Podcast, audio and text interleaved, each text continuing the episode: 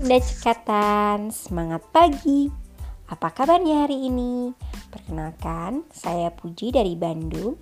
Izin memaparkan sedikit ilmu yang saya dapat beberapa minggu ini, yaitu tentang Pomodoro Teknik, yang tentunya sudah dimodifikasi oleh saya.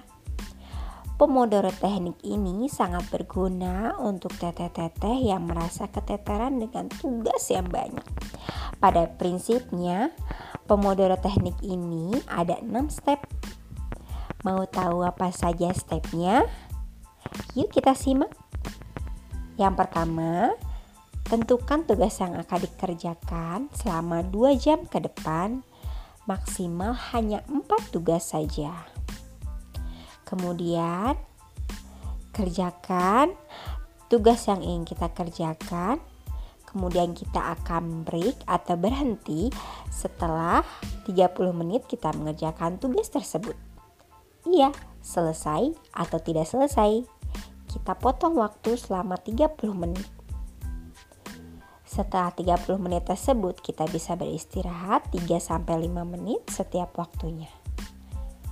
Setelah 4x30 menit alias 4x Pomodoro, kita bisa istirahat lebih panjang 15-30 menit.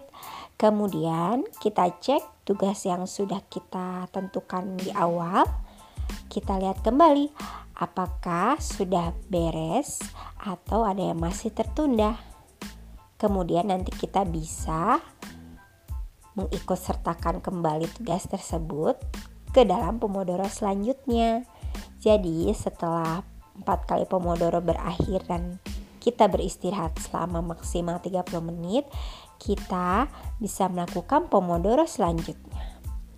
Nah, Pomodoro Teknik ini biasanya saya lakukan untuk mengerjakan tugas domestik atau yang berhubungan tentang mengupgrade diri.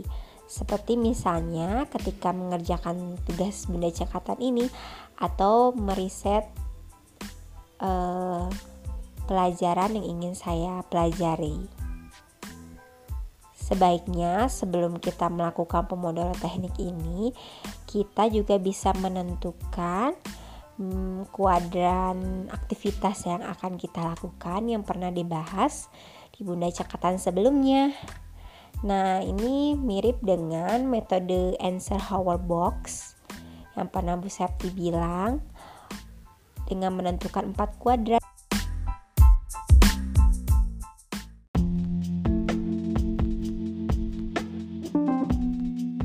Nah, sekian aja deh yang bisa saya sampaikan tentang Pomodoro Teknik ini. Semoga bermanfaat untuk teteh-teteh semua. Mohon maaf bila ada salah kata.